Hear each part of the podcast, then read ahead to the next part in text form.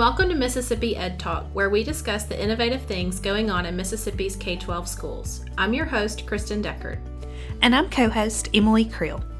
In this episode, we take a look at the Mississippi Education Policy Fellowship Program, a nine month fellowship for education leaders and stakeholders. The program is jointly sponsored by the MSU Office of Research and Economic Development and the Research and Curriculum Unit in partnership with the Institute for Educational Leadership in Washington, D.C. Mississippi has been a participant for over 20 years and is one of 17 states with EPFP cohorts. Devin Brenner in the MSU Office of Research and Economic Development and I coordinate this program for the state, so for part of the episode, I'll be sitting in the interviewee chair. As Kristen said, I'll start off the episode interviewing her and Devin about the Mississippi cohort and why this fellowship program is meaningful to education leaders. Later on, Kristen and I will talk with Sarah McCann from IEL, who is the national coordinator for EPFP. Between the interviews, Dana Seymour presents a research minute about the digital divide in technology access, particularly for rural students and schools. Thanks for listening, and we hope you enjoy the show. For our first interview today, we're going to change things around a little um, and have Kristen, our co host, on the other side to be interviewed as part of her coordinating the Mississippi Education Policy Fellowship Program, along with the other coordinator, Devin Brenner, who is a special assistant to the vice president um, in the Office of Research and Economic Development at MSU. Well, uh, thank you both for talking to me today. Glad to be here. Yeah, sure. So we'll start out with um, what are some of the major aspects of EPFP in Mississippi and how has this program evolved over the years? So uh, EPFP is the the Mississippi chapter of EPFP is a state chapter of a national organization that's operated through the Institute for Education Leadership in Washington D.C. and nationwide EPFP works to support education leaders from schools, from higher education, from industry, from nonprofits, um, to help all of those education leaders learn about and learn to engage in education policy, as well as engage in network and support the development of leadership.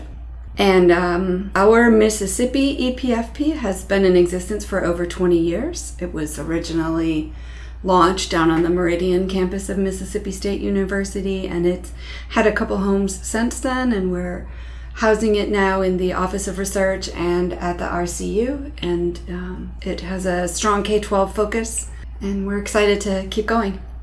Kristen, how does EPFP in Mississippi fit within the larger national group? So, um, I think there are 13 19 19 states that have EPFP around the country and each state sort of functions pretty autonomously. So what is an emphasis in in one state might not be an emphasis in another state. Uh, programming and that sort of thing is all developed at the state level. Um, curriculum is at the state level. However, they do all have sort of an overarching goal of uh, that comes from IEL up in Washington. That is that we have the three pillars of leadership, networking, and policy. So each state sort of does its own thing to address those three issues. Um, and so Mississippi fits into the national model that way, but we do sort of function autonomously. And of course, we try to partner with other states and, and learn from them and get our fellows engaged with them. But um, each state works on its own. Um, you said you work within with other states. What's some of the ways that y'all have partnered with other states recently? So Mississippi hasn't done a whole lot of partnering with other states, but it is something that we're looking at in the future. Um, each each year, the coordinators from all the states go to Washington a few times, and um, in one of the last meetings, uh, met up with the coordinators in Louisiana and hoping to get something maybe going there where our fellows and their fellows can network together. And then, of course, we our fellows have opportunities to participate in national programming. Uh, one of those is a civil rights learning journey, which is a bus tour through Mississippi and Alabama of various civil rights sites, such as churches where um, demonstrations happened, or uh, parks or museums, that sort of thing. And that brings together um, EPFP fellows and alumni from various places. So they have opportunities to meet one another, learn from one another, and sort of hear about their different experiences that way. Is there anything I'm maybe missing there? No, except for that, I think we also, as so, I've been a co coordinator for three years. I was a fellow in 2005. I participated as a fellow and I became co coordinator three years ago. Kristen has done it Two years. two years now. And one of the things we do is learn from other states about how they engage their fellows. And that provides us with a lot of guidance to think about what we might do in our state. So that's another way we partner. Um, so you mentioned that there's three national pillars of um, policy, networking, and leadership. How do y'all try to incorporate those um, in your activities and what the fellows are learning? Um, policy is certainly there in nearly every meeting and most activities that we do. Um, we find a lot that the fellows come to us with not a lot of knowledge about education policy, particularly the big pieces of legislation and how those impact what happens at the school level. So we do spend a lot of time introducing that information and incorporating that. But we try to do that in an interesting way by um, incorporating some networking and bringing in speakers and pan- and having panels of various people from non- the nonprofit sector who might engage in education or perhaps um, people who work at the K 12 or um, higher education level on lobbying for education issues. I think last year we had both someone from Mississippi Department of Education and Mississippi Community College Board come in and talk about how they advocate for certain policy at the legislative level. So we we try to engage them um, help them learn about policy by building their network with who around the state is doing that type of work. Um, so we, we couch those two pillars there, and then leadership. We hope um, they they learn from each other a lot of leadership skills, and then also we bring in some speakers for them and, and help them sort of do activities and practice building leadership and communication skills. And it's definitely the case, I think, that um, where we're the strongest and where the biggest need is, is really in the policy work.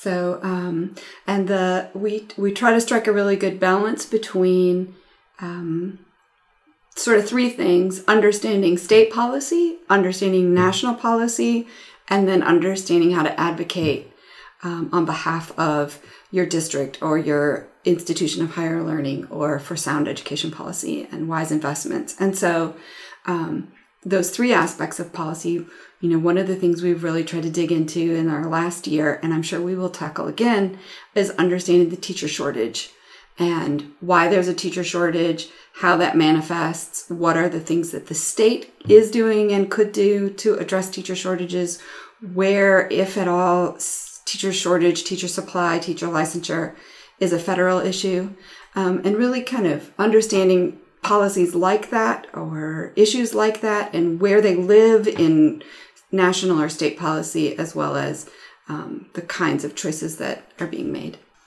One thing I think uh, that came out a lot in this last year, and I think was a real learning experience for the fellows, was how much all of those policies are connected to impact the, sh- the teacher shortage. How you can address something over here in perhaps the IDEA legislation, which impacts uh, special needs um, students and how that also impacts teachers in the special needs areas and general ed teachers as well. So I think helping to learn how everything is connected to then address a big issue such as teacher shortage um, is a is a real learning point for them.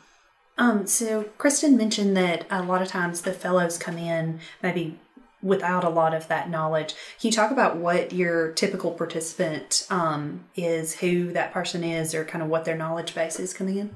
Yeah, we uh, our last cohort I think is pretty representative of the kinds of groups that get together in the state, and we had several school administrators, principals, mostly some assistant superintendent level type folks. We also had lots of folks from community college, and then we had some higher ed folks some faculty from higher education.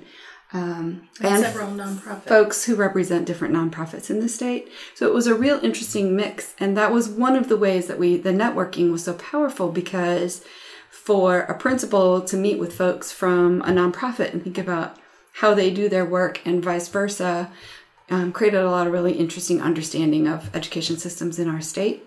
But those folks, you know, a typical classroom teacher or a principal is the recipient of a lot of policy decisions, um, but they don't necessarily understand where those come from. Or, you know, I know as a faculty member, uh, I would get real frustrated with requests for my textbook so early. And when I really dug into the Higher Education Act, which is the federal set of laws that influence higher education and fund financial aid, for example, there's a provision in there that says that in order to get financial aid, schools must announce their textbooks to their students very early. I didn't know it was a federal law. Um, and how it gets sort of filtered down to us at the practice level. Um, that's one of the things that we really help understand people understand. Um, I think in terms of a typical participant, uh, like Devin said, this last year I think we had wide representation, and I was particularly interested to see as we divide them out into their groups um, based on their interests that that crossed over. It wasn't like all of the higher ed people clustered together and all of the community college people, but their interests do truly intersect, just as their jobs intersect. Um, I think the typical participant is someone who's very invested in education and very interested in wanting to um, support education, but often doesn't know a whole lot about policy. Mm-hmm. Um, and it's a great opportunity to really take the practical applied knowledge from the school um, or the university setting and then sort of learn why we do the things the way we do. And if we don't like them, how to perhaps go about communicating what would be a better um, avenue for that. How do they get to develop their own interest and work throughout the year, and what kind of content is delivered to them?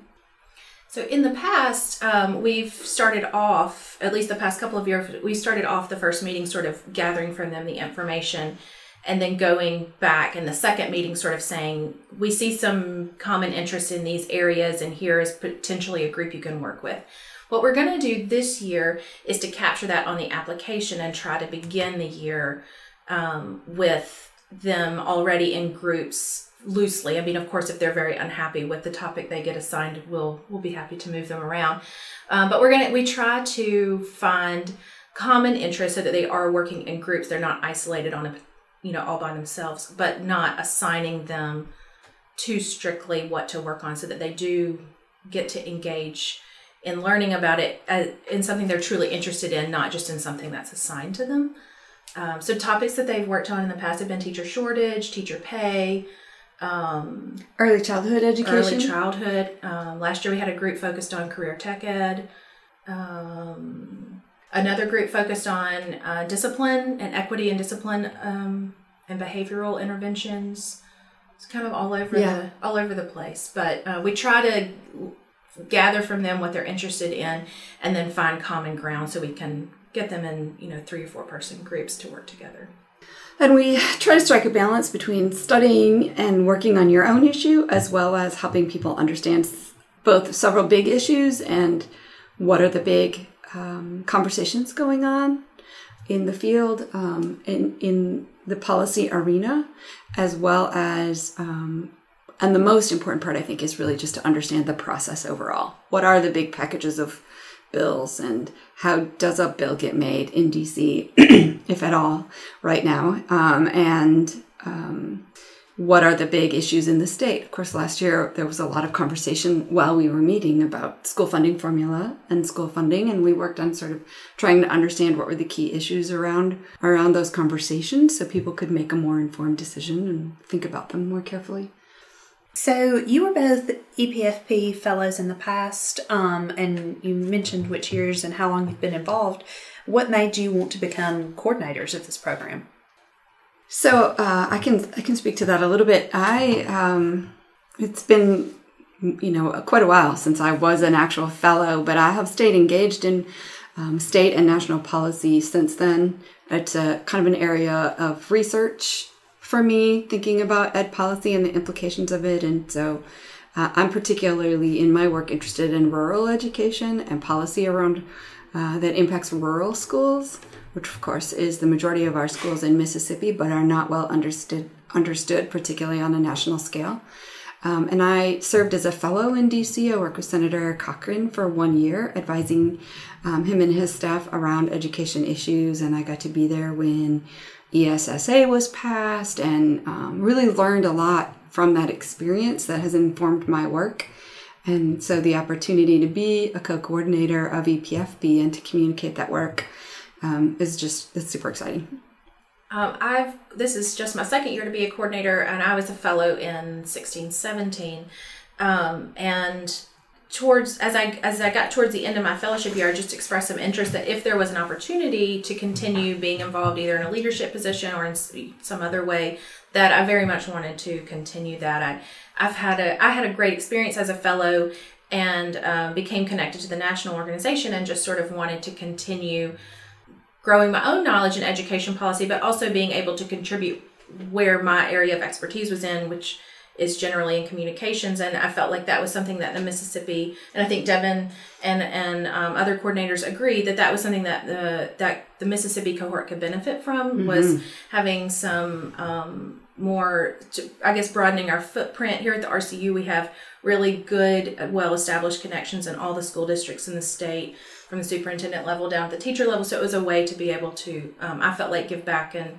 um, stay involved with the with the program and helping to grow recruitment and, and communications. And of course, it's super exciting. It's been um, a couple of dynamic years in the state in terms of education policy. We've had you know some big legislation. Um, that has been up for discussion, and and then of course um, in at the national level with ESSA passing and and some other bills up for re- reauthorization. It's um, it's a really exciting time to be involved. Um, structurally, how is the Mississippi chapter or uh, group? Is it just the two of you with support from the university, or mm-hmm. are there any other um, partners coming in?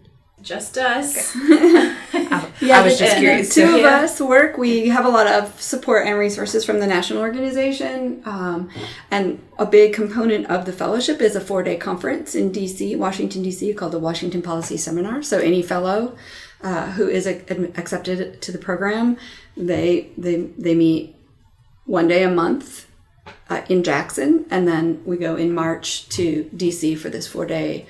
Uh, seminar that focuses around a lot of really interesting national policy issues, as well as gives you an opportunity to meet with your congressperson um, or senator. And so, um, so we have that national support, but then Kristen and I really get to design and implement it here in the state, and we really complement each other in terms of policy expertise. And Kristen's just really helped us grow the program just in the time that she's been working with us. That's really it's fun. Um, it's fun. Um, although Devin and I are are managing or, or co-coordinating the program now, it as she mentioned earlier, of course, it's been down at Meridian before, and at the past um, the past several years, it's been at the Stennis Institute of Government. Of course, we still draw on expertise from those places, and those alumni are still engaged and get input from them as well. Yep. Um, so, looking back at the past and where y'all are going um, with the future, how does this program support the goals and missions from your offices at uh, MSU and then the entire university in general? So here at the RCU, um, we do a whole lot of training, and um, much of that training is focused on instructional practices. Some of it is focused on leadership skills as well, um, but we connect a lot, particularly with CTE administrators and schools who are um, working with school improvement status or uh, schools who are part of our Impact Learning Network. We do a whole lot of training. Um, and this program nicely complements um, that work and, and supports our mission here at the RCU to increase and grow the capacity of educators as a way to directly impact what's happening in schools and students. And so this program, uh, while it's not focused on training for instructional practices, it very much um, supports that work by helping educators to build their capacity in a different way um, and to to learn about and engage in policy that impacts what they are required to do instructionally in the classroom or um, what they are required to do in order to support students. Um, so it's it's I think a nice a nice way to to um, support that work, but also to blend their knowledge, and so they, they sort of understand the bigger picture of what relates to instructional practice. And the Office of Research and Economic Development at MSU, they have a sort of a twofold mission to support faculty and everyone at MSU to do research and to support economic development and to marshal the resources of the university to support economic development um, here in our community and across the state and region. And um, so my work at ORED is particularly around education initiatives. And so it's a pretty wide umbrella, but supporting things that support schools in our state. And I really feel like EPFP is one of those that as um, people who uh, work in and support education systems in our state better understand all of the systems that impact their work, then those systems can be more efficient and stronger and, and grow. And so it's a really nice part of my work. Um, so y'all are getting ready to go and moving forward with your uh, newest group. How do you see the program continuing to grow um, in the next years? Well, we we hope that it can that we continue to get the number of fellows um, that we that we currently have, which is about twenty. Um, it's a nice group. It's a manageable group. Um, it's also a, a, manageable group for them to get to know each other. They're not trying to get to know 50 people, for example. Uh, so we hope that it continues that way. And then, of course, we um, we want our fellows to be engaged with us as alumni and engaged with the national office to um, continue to take what they learn and share that with their colleagues in their current place of work or as they move to other places of work that that that um, passion, knowledge, and ability to engage continues beyond just their one fellowship year. Yep. So we're really, um, in addition to continuing the program each year, we are working to engage our alumni network, and so that they kind of see each other as resources and keep that networking going on into the future. Uh, well, thank you both for talking to me and letting uh, me lead the interview today. Um, it was great to learn the Mississippi side of this group. Uh, and we look forward to talking to others, uh, fellows, and the national group as well. Thank you. Thanks. Over the past decade, tech use in U.S. classrooms has increased dramatically. Today's teachers are well versed in leveraging connectivity to enhance classroom instruction, connect students to a global marketplace of ideas, and motivate learners. While technology use in classrooms does not guarantee student success, the consensus is clear. Interactive and digital learning, when used well, are important tools to support student achievement. The term digital divide was coined almost 20 years ago to describe the ways that schools in rural or high poverty regions were woefully behind their more affluent or suburban counterparts when it came to internet access and technology. The problem of the digital divide looks a little different today. While most schools are connected and teachers are taking advantage of that connectivity to enhance student learning, there are still too many American students without computer access outside of school in 2016, 5 million kids in the US reported not having any internet access at home. Researchers have estimated that about 70% of homework given to students requires an internet connection. Imagine a science teacher has assigned a report on Elon Musk's SpaceX program. This is fairly easy homework if you have high speed connectivity. A student could even make a multimedia presentation with video clips and sound bites. On the other hand, a student without computer or internet access at home would face a significant burden. Information like this is simply not found in a textbook. Unconnected students would have a pretty difficult time completing this assignment. But the problem goes beyond homework. Eighth grade students without computers or internet access at home consistently score lower on math, science, and reading tests. They're much less comfortable using this new media to communicate and problem solve. Although it's popular to describe the younger generations as digital natives, we often ignore that for some students, there's little real opportunity to be part of our everyday tech culture. In Mississippi, these are real problems. Students in poverty are 40% less likely to live in homes with computer or internet access. Living in a rural area often means no internet connectivity at all, or sometimes only through expensive satellite service. A 2015 study found that Mississippi had the lowest percentage of households with computer access in the country, with only 79% reporting that they owned any type of connected device computer, laptop, tablet, even a smartphone. If we're to prepare our students to become part of the new digital economy, we must do more to ensure that we aren't leaving 20% of our students on the other side of the digital divide.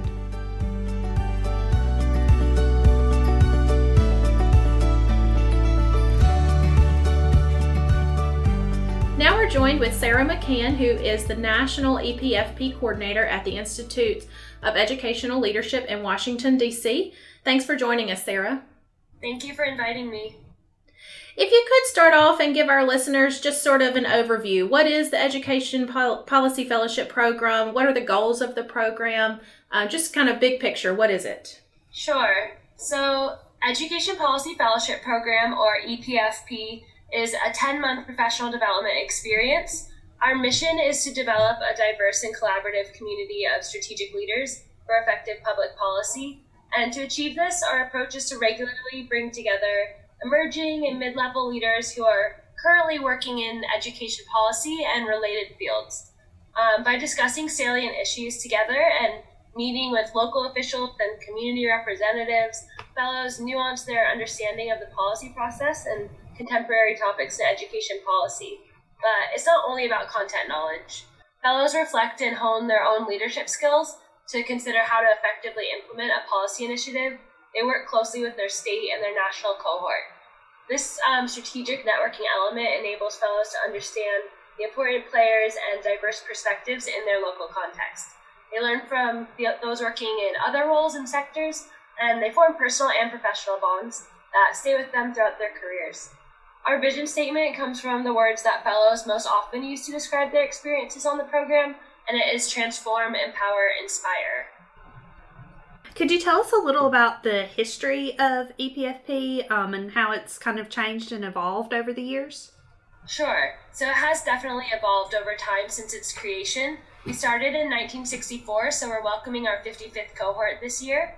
Um, the program was originally funded by the Ford Foundation and it began as a response to the explosive growth of the federal government's role in education that resulted from the enactment of the Elementary and Secondary Education Act and related legislation at that time. Initially, the program was called the Washington Internship Experience, and it focused on giving potential policy leaders across the country a one year experience at the national level to promote an understanding of national education policy landscape. But as education policies rolled out to states and districts, the program adapted to reflect that broadened focus on the state role in education. So it's not just about Washington, D.C. exposure to policymaking. Now, EPFP has emerged as a collaboration of state based partners with the Institute for Educational Leadership here serving as the national office. Another deliberate change that um, we've made over the years was to bring about greater diversity to the fellows participating in the program. IEL and partner institutions really encourage sponsors to find leaders of color, um, to encourage women and diverse group, which is still a priority today, to make sure that our leadership cadre is actually matching population of America. So as we enter our 55th year, we're really upholding those traditions of EPFP, which have always been about preparing cross-boundary leaders. We know from our conversations with policymakers and practitioners that there's a great need for spaces where people in different roles, different organizations, and of different persuasions can explore challenging education issues together um, and we also know that the individuals that are in the trenches really need opportunities to develop their leadership capacities. So we believe that throughout its 55 years, EPFP really has been the vehicle to meet that need.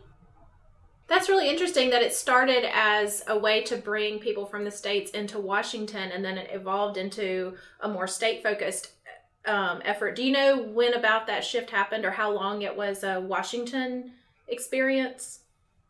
Yeah, I would need to double check the dates for you, but it was about 10 years. That's really interesting. Okay. We recognized that education had for a very long time been a state issue, and then for basically the first time ever, we had federal education policy. And so that was actually one of the founding um, missions of the Institute for Educational Leadership, the organization itself, was to really build up the education leadership capacity of people who would be working on education at a national level. Interesting. So, about uh, how many states participate? How are the states similar or different? Um, you know, how does the EPFP look across the country? Yeah, so we have currently um, EPFP sites in 17 states in the District of Columbia. Every site convenes a diverse cohort, um, but each one is responsive to the local context. And that depends a lot on our partners. So, our host institutions vary from universities such as yourselves to nonprofits and state based agencies. And this does shape some of the organization of the policy sessions.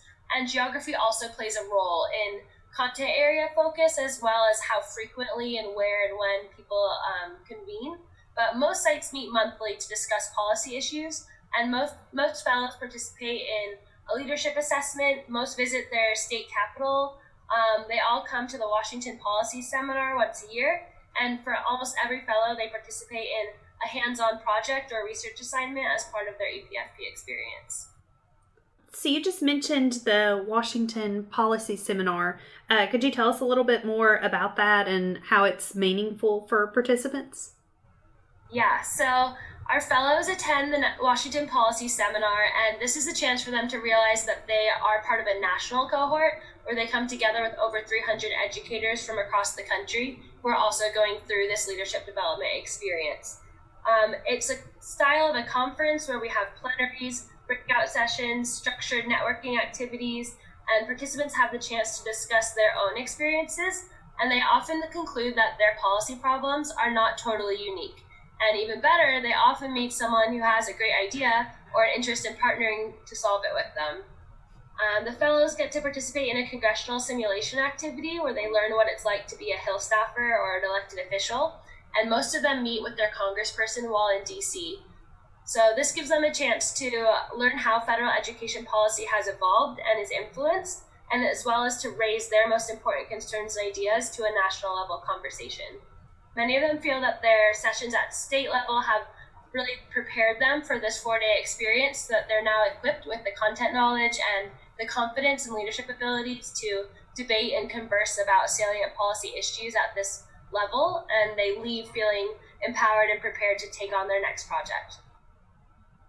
Tell us a little bit about uh, your national office. How, uh, what do you all do at the national level to um, support the states, and perhaps what do you do that's separate from what's happening at the state level? Sure. So here in the national office, I mean, one of the key roles that we do is just keeping everything moving. So we have our website, epfp.iel.org and we have our Twitter and our Facebook accounts. And so these are places where our fellows can go for resources and information about EPFP related events, as well as policy updates and resources about leadership and networking. Um, so we do send those out as well in a monthly newsletter to fellows and also to our alumni, which provide them this content and connect the network together. Of course, we also put on the Washington Policy Seminar, the capstone event, um, and we do convene the professional learning network of site coordinators, such as you. So this ensures that our program leaders also have the most up-to-date policy content knowledge, as well as the continuous learning and upskilling necessary to advance leadership development in the 21st century. And it's not just about fellows and coordinators that we serve, we also provide learning opportunities and professional development for alumni of the program and the general public interested in nuancing their views of education policy. So some examples of that include the Civil Rights Learning Journey, our Global EPFP Senior Fellowship, and our alumni blog and webinar series, which are you know available and open to anybody who's interested in these key tenets that EPFP fellows get to explore. Um, what would you say are some of the highlights of the Mississippi program um, over the years? So, the Mississippi EPFP program maintains a strong and important identity uh, within our EPFP sites, and I think it's very grounded in your local context. The state program focuses on a rural perspective and consistently engages community college administrators. And so there's a lot of value that you add by bringing these conversations to the national cohort and making sure they stay on the radar, especially as they continue to grow in perceived relevance nationally. Um, and the Mississippi EPFP program also gave birth to the Civil Rights Learning Journey, which is a programmatic element of URALS that we've now expanded to invite fellows, alums, and other education leaders from across the country to participate in. This bus tour runs from Jackson, Mississippi to Birmingham, Alabama. It's led by Roscoe Jones, who is a Mississippi native and a civil rights leader, and Tyson Albert, now with Advocacy Build. Together, they've created a professional development experience tying together the historical elements of the summer of 1964 with the opportunities and responsibilities that those of us working in education have to increase civic engagement, advocate for justice, and broaden our thinking about public policy, which is really powerful stuff. Um, and Mississippi has been a proactive partner and collaborator in working with other sites in the national office to further the overall EPFP experience for everybody, not just your own site. Uh, so, thinking ahead, uh, what would you say is on the horizon for EPFP nationally? Are there new states coming on board, or do you see major curriculum changes, um, or things sort of rocking along the same? Yeah, okay, so we're really excited. Uh, jump, I jumped the gun because I'm just so excited uh, to welcome Texas as an EPFP site starting in 2019. So nice. we're going to have a new program, well, a new state program based at Texas Tech University which is a Hispanic serving institution located in Lubbock, Texas. They were also recently ranked number five, best online college for students with disabilities as well. So this site was initiated by a North Carolina EPFP alum who's now on faculty there. So it's great to bring in a new site, but it's also an example of our like passionate and committed alumni. So we're really pleased to start working with them and to be able to expand the program to a new cohort. Um, in addition to growing the EPFP program into a truly national fellowship, we are also working on intentionally expanding our alumni engagement work. This is starting with the development of an alumni council by and for alums to kick off the alumni relations work. This is a new area of focus for EPFP nationally because we recognize that after 54 years of doing this program, we're in touch with a pretty amazing network of leaders. So we're interested in working more intentionally with those of you out there committed to leveraging your expertise for education equity in particular. And EPFP continues to provide that space and opportunity to work with the personal and professional connections that you've made throughout your careers and experiences to do impactful work in the field of education and public policy. So, if our listeners want to learn more about EPFP, um, where can they go and um, where can they find out about any other programs that IEL administers? Thanks for asking. Um, of course, all of our policy, leadership, and networking resources from our monthly newsletters are publicly available on our EPFP website. So that's epfp.iel.org. On the top menu, it says apply, which you can click on to see all the different sites where we're in and to join the program or learn more and connect with your state site. Website's also where we feature webinars and our other professional development opportunities so for those interested in education policy or who have graduated from the program and can't get enough, you can click on our alumni menu and see all of our additional um, resources and courses. And you can follow um, our Twitter, which is at EPFP underscore IEL to stay abreast of these items and IEL's other work. Um, one of the biggest benefits of being linked into EPFP really is connecting to IEL's networks and programs. Most EPFP alums are interested in cross sector transformative leadership in addition to their everyday jobs as practitioners, and we have so many resources to support you in both of these areas. On our organization website, iel.org, we have links to our Coalition for Community Schools, District Leaders Network on Family and Community Engagement, National Collaborative on Workforce and Disability for Youth, Appalachian Higher Education Network, and examples of our mentoring programs and TA centers. And if there's something that you don't see that you think would be great to partner or to share that you have questions about, I also encourage you to get in touch. Uh, you can get in touch with me or you can go through the website to find out how you can be better LinkedIn. But take a minute to explore because many people are, super, are really surprised by how many initiatives are housed at IEL. Though they span the education to workforce continuum, they're all about taking a cross sector approach to leadership for the ultimate benefit of youth, families, and communities. So we'd love to talk about more ways to partner even beyond the Education Policy Fellowship Program. Okay, thanks. Um, we'll make sure to share those links in our show notes so that uh, listeners can find that easily. So one thing you mentioned earlier was the civil rights learning journey, and I went on that in January, and it was it was a really meaningful experience. I think a, a lot of Mississippians would be interested in in joining in on your next one. Can you tell us when is that happening, and and how can people find out more information?